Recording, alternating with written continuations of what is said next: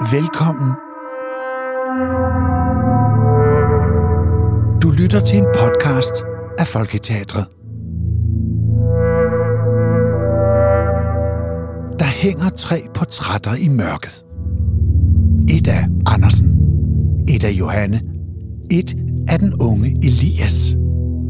Hver af dem et menneske, en kunstner, en skæbne med et lysende talent, der forsøger at skinne igennem deres mørke fortid. Mit navn er Johan Ludvig Heiberg. Jeg er der allerede i rampelyset. Det var jeg i hvert fald i min tid. Guldalderen, som den blev kaldt. Men det vender vi tilbage til. Lad os gå tættere på de tre portrætter. Det første.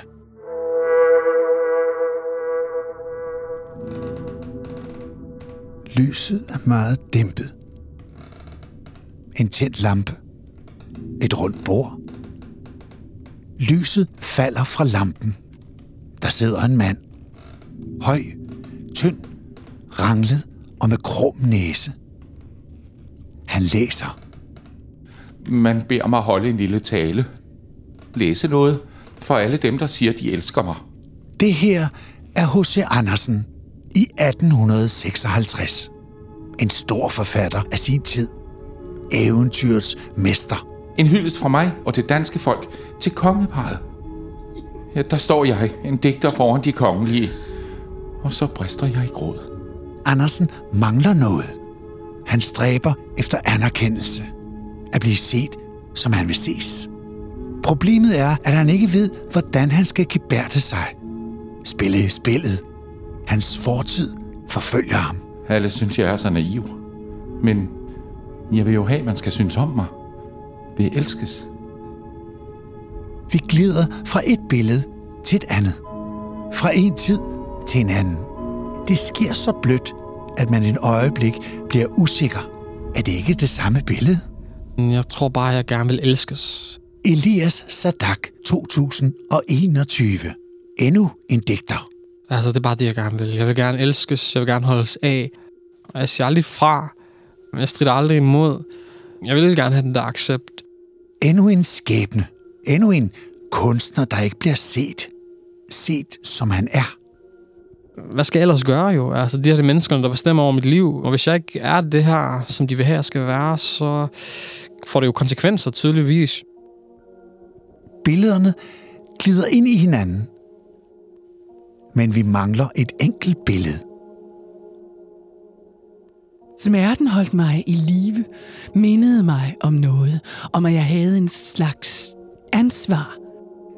Johanne Louise Heiberg, 1856. Skuespillerinde. Hun er der allerede. En spydspids i den kulturelle elite. Og jeg var så optaget af at lære trinene, spillet, at jeg var glad for, at jeg ingenting følte. Lidt tykkere hud for hver dag. Endnu en kunstner, der har kæmpet sig frem. Men et menneske, der har renset sig ren fra sin fortid. Da det næsten var for sent, gik det op for mig, at jeg var ved at dø.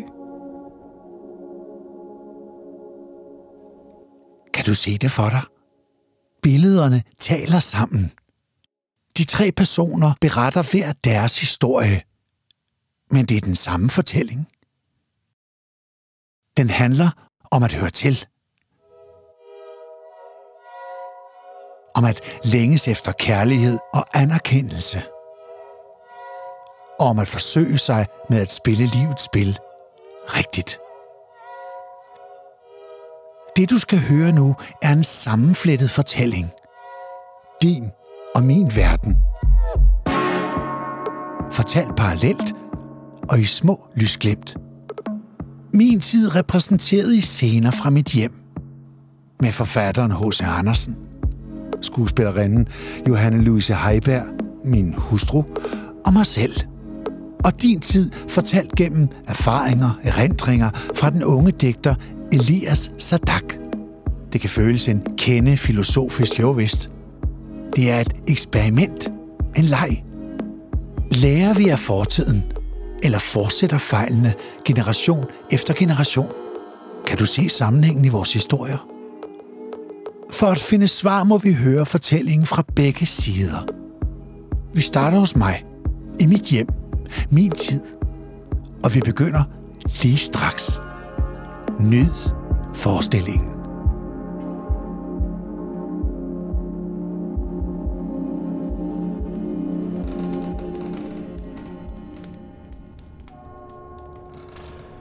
Velkommen til guldalderen.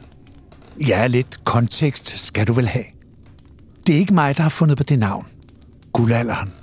Det er eftertiden, der har skrevet mig og mine ligesindede kunstnere, videnskabsmænd og filosofiske tænkere som Eggersberg, Ørsted og Kirkegaard ind i vores lands historiebøger. Mit navn er som sagt Johan Ludvig Heiberg. Jeg er digter, debattør, dramaturg og direktør ved det kongelige teater. Jeg kender sjælen af Danmark, og jeg kender filosofiens betydning for den nuværende tid. Guldalderen. Jo tak. Men det tog lidt tid, før vi nåede dertil. Vi startede denne tid i gruset, i mudderet, i den mørke jord. Folk uden sans for det sjælelige, fordannelse, havde kørt os i sænk. Vi var bankerot. Kassen var tom.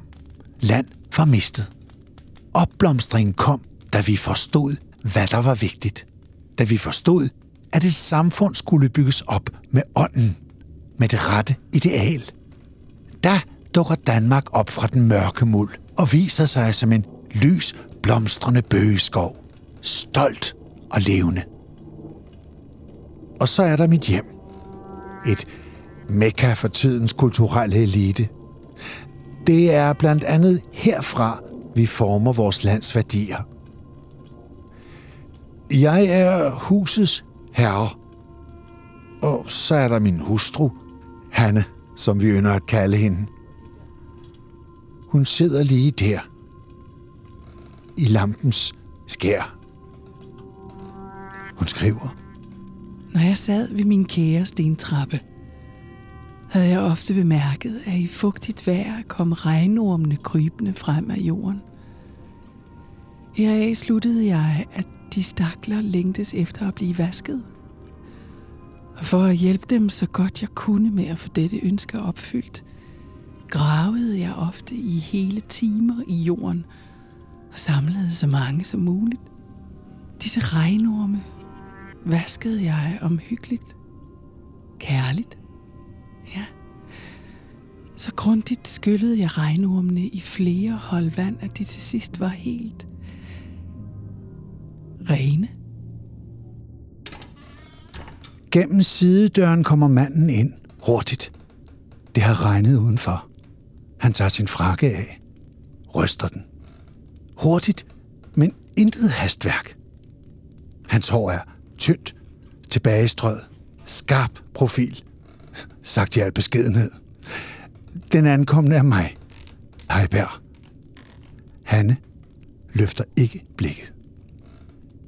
Katastrofalt, fuldstændig makabert. Ja, Det er Andersen, han... Samtidig er han ikke rigtig klogt. Der blev skandale. Tænk, at Gud har ville indpode genialitet i så stilløs og usmageligt et hylster som Andersens. Der er han. Jeg magter ikke at høre det. Du tager ham. jeg Han skal have lidt deltagelse, lidt ak, ak, ak, og så ud med ham så hurtigt som muligt. De har hørt det. De forstår min fortvivlelse. Den skam. Hvad var det for en katastrofe? Fortæl det nu i en fart. I nat kommer jeg til at græde. Ingen søvn, kun... Det har jeg hørt. Men hvad er der sket? Ja, på slottet. Hele hoffet forsamlet. Kongen, dronningen, jeg mener grevinde Danner, mm. Prinser, prinsesser, nogle af dem udenlandske, mm. grever, hofmarskalen, alle. Jeg særlig indbudt. Man beder mig holde en lille tale, læse noget, for alle dem, der siger, de elsker mig. Mm. Forestil dem min glæde. Mm. At kongen, dronningen og, og prinser, nogle af dem udenlandske, der står jeg foran denne strålende forsamling, foran kongen. Han ser på mig med sit lyse blik, sit imødekommende smil, hans ædelt formede... Nå, Ja, jeg tænker, hvor, hvor langt er jeg ikke nået? Hans Christian Andersen, søn af en simpel skomager. Jeg havde bestemt mig til at holde en lille improviseret tale til kongeparet om kærligheden. Overskriften til talen havde jeg selv fundet på. Amor omnia vincit. Kærligheden overvinder alt. En hyldest fra mig og det danske folk til kongeparet. En smuk tanke. Havde de informeret folket? Jeg begynder. Deres majestæter. Foran dem står en simpel digter. En digter, som vil tale om kærligheden. Tillad ham at sige nogle ord som hyldest til dem. Og det er under overskriften Amor omnia vincit. Kærligheden overvinder alt. Og så holder jeg en mindre kunstpause for ligesom at forøge spændingen. Og så åbner jeg munden for at tage tilløb, og så taber jeg mit gebis. Nej. Ja, der står jeg, en digter foran de kongelige. Og så brister jeg i gråd. Tænk, det forstår jeg godt. Det ville jeg også have gjort.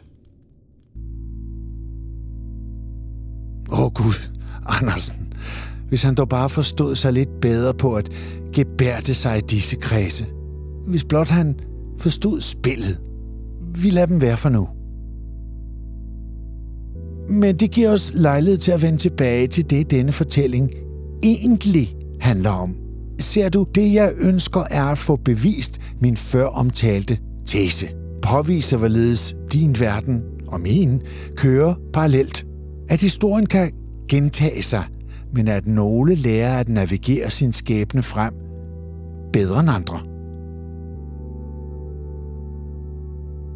Et eksempel på en dygtig navigatør er netop den unge Elias. Lad mig præsentere ham yderligere. Elias er en driftig ung herre. Han vil frem i verden. Ind til eliten. Ind til de skråbrædder i det kongelige. Der hvor vi har vores gang i vores tid. Men Elias kæmper den samme kamp som både Andersen og min hustru. Han kommer ikke herfra. Han har en fortid. Og den starter i Aarhus. Jeg er født og opvokset i Aarhus, Torshøj, skråstrej Gellerup-parken. Der er født og opvokset, boet det meste af mit liv. En ting, der dominerer rigtig meget, det er de her sådan kæmpe store, grå beton mastodonter, sådan kæmpe boligblokke. De fylder det hele, og det er sådan nogle kæmpe kasser. Det, egentlig, det ligner lidt nogle fængselsceller, når man ser det ud af til, og alle vinduerne, de fleste af dem, er overdækket med paraboler noget, der så er meget karakteristisk ved det, det er også, at øh, vinduerne, de fleste af vinduerne er dækket til med sådan nogle her farverige gardiner. Så når man er derude om aftenen, så lyser sådan de, de, de her kæmpe betonblokke op øh, i forskellige farver, så det bliver sådan et øh, panorama af nogle forskellige farver i de her betonblokke egentlig. Jeg bor i en lille lejlighed i stuen med min mor og far og min lillebror og to af mine storesøstre. Jeg er meget usikker. Jeg er meget ensom. Jeg er meget fantasifuld. Jeg bruger meget tid i mit eget selskab. Jeg læser forfærdelig meget. Jeg tegner, jeg skriver. Jeg er den dreng, der leger meget med pigerne. Det fik jeg altid at vide. Jeg har ikke ligesom de interesser, som jeg ved, min far gerne vil have, jeg skal have. Jeg er ikke derude og spille fodbold med de andre drenge. Nej, jeg bruger meget min fantasi, når jeg leger. Jeg leger meget med mig selv, hvis jeg, jeg leger med pigerne egentlig. Jeg er lidt en sart dreng, skrøbelig, måske ensom også på mange måder egentlig. Jeg føler ikke, at jeg bliver set. Jeg bliver ikke hørt for den, jeg egentlig er. Øh, jeg skal leve op til noget, som jeg ikke er.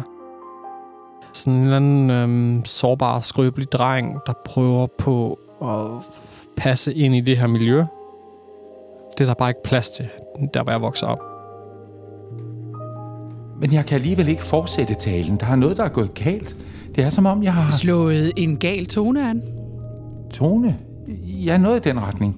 Det, det siger sig selv, at det der med gebisset var jo ikke ligefrem den bedste begyndelse. Så er det godt. Hold nu op. Men tænk, at kongeparet og, og hele hoffet alligevel viser mig så stor overbærenhed, hvor galt det end går mig. Det kan spille ind, at de er et verdensberømt geni. Tror de det? Ja, det er en hypotese, jeg har.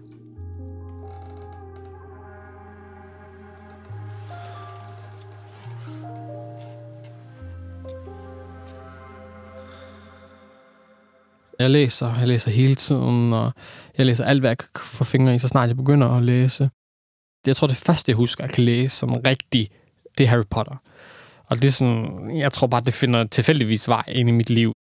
Så finder jeg faktisk ud af, at jeg er ret god til at læse, og jeg kværner bare de der bøger igennem, og mine forældre er helt overrasket, fordi vi, der er ikke rigtig nogen af mine søskende, der som sådan læser egentlig på den måde.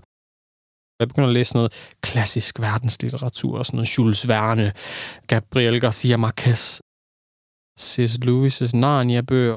Det fantasifulde. Der er noget i det her med de her normale børn. Øh, nogle af dem kommer jo fra en lavere social klasse, og det var jeg jo. Altså, jeg kom jo fra den laveste sociale klasse, man kunne komme. Ikke? Jeg havde, begge mine forældre havde ikke nogen uddannelse. Altså, jeg tror, der var, allerede der var der noget genkendeligt. Det, det der, man også bare, måske var det et håb eller en ønske, en drøm om at kunne tumle ind i en eller anden fantasiverden ved et tilfælde. Det handler egentlig om altid om at komme væk. Det, der kunne være ens vej ud, det kunne være dit eget hjem. Elias har noget. Et talent, som han ikke kan vise frem. Gør han det, kommer der også andre sandheder frem. Og dem er han ikke klar til at dele endnu. Han må sætte en facade op, så ingen ser, hvem han i virkeligheden er. Litteraturen er en evig kilde til visdom, læring.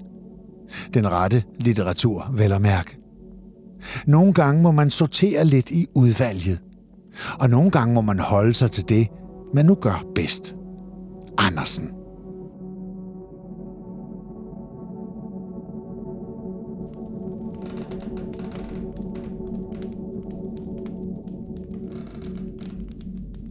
Herr Andersen,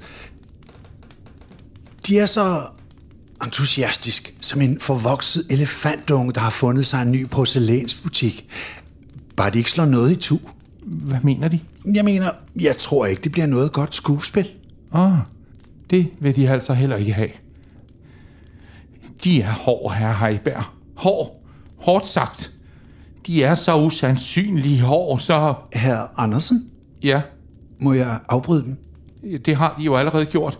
Jeg kan forstå, at de synes, jeg er en skiderik. Det er deres egen sag. Men der er noget, jeg må gøre helt klart. Der findes et udtryk, som hedder god smag. Den bygger på evige værdier. Er de, er de med? Ja, god smag bygger på evige vurderinger. Evige værdier. God smag er ikke noget, man lærer sig i baggårdene.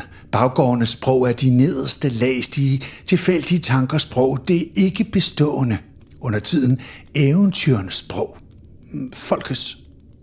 Men vi, der svarer for den gode smag, for den bestående kunst, vi må svinge tugtens ris, kæmpe mod det folkelige sprog, mod den dårlige smag, mod svigtende selvbeherskelse, mod råheden i folkelig tale. Det er derfor, vi er til. For at slå fast, hvad der er smukt og hvad der er uskyndt. Hver gang de har slået mig fast, har det gjort ondt. Kan de ikke lade dem nøje med eventyrene? Dem har de jo så stor folkelig succes med. Hvorfor så partout vil være teaterdigter? Jeg tror, jeg gemmer mig, fordi at jeg har det svært alligevel. Jeg vokser også op i et miljø, der er meget usikkert, og et hjem, der også er meget usikkert. Et hjem, hvor jeg bliver kritiseret hele tiden.